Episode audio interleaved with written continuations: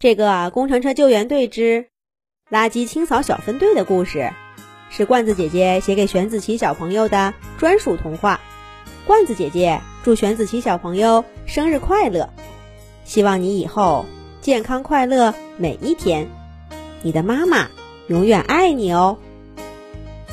雷霆号暴风过后，童话市一片狼藉，工程车救援队的身影随处可见。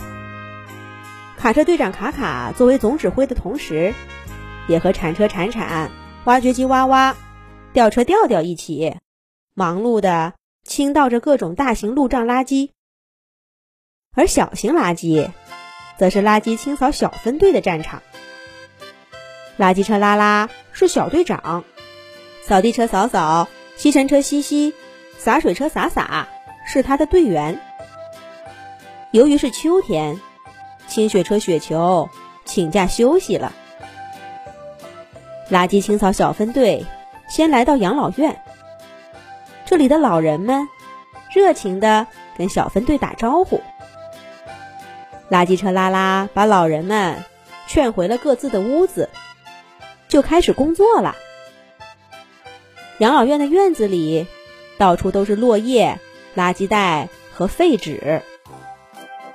扫地车扫扫在前面扫地，吸尘车吸吸跟在后面吸尘，洒水车洒洒，扫尾洒水，然后连同养老院的生活垃圾一块儿往垃圾车拉拉的垃圾车斗里一倒，这个地方的工作就完成了。垃圾清扫小分队很快就转战下一个地点，老人们。都在养老院门口，依依不舍地向垃圾清扫小分队挥手告别呢。童话市医院是垃圾清扫小分队的下一个目的地。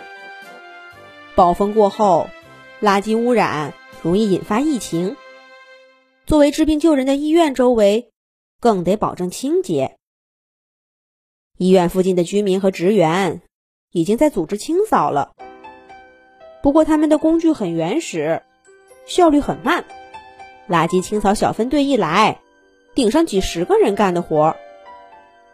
救护车的声音时不时响起，垃圾小分队赶紧给拉病人的救护车让路，然后再继续清扫。把医院清扫完，水库请求救援的电话就打给了垃圾清扫小分队。原来呀，暴风过后，水库周围垃圾也不少。这个水库可是童话市的水源地，人和动物的饮水都是这个水库里的水。这里的垃圾要是不及时清理，都跑到水库里去，童话市的人和动物就没水喝了。垃圾车拉拉带着小队的队员们，赶紧赶往水库。可是到地方一看，垃圾清扫小分队只能清扫路面上的垃圾。可是很多垃圾已经跑到水面和路面之间的土地上，在土地上，垃圾清扫小分队可扫不清楚。垃圾清扫小队请求挖掘机挖挖和卡车队长支援。清扫小分队刚刚发出求救信号，不一会儿的功夫。卡车队长卡卡和挖掘机哇哇就来到水库，干得热火朝天。在他们的帮助下，垃圾清扫小分队很快就清理完水库附近的路面，赶往了下一个请求帮助清扫卫生的居民区。按说居民区的清扫难度并不大，可是这个居民区门前。电线杆被暴风刮倒了，小区停电了。垃圾车拉拉他们没办法立刻投入工作，他赶紧呼叫吊车吊吊和电力抢修车前来支援。吊车吊吊把吹倒的电线杆吊正立直，电力抢修车把电线修通。居民区的电灯又亮了起来，天已经完全黑了。在路灯的照耀下，垃圾清扫小分队快速地清扫着居民区的路面，又是很快，这里的卫生全部打扫干净了。居民区的居民们都给垃圾清扫小分队鼓起了掌。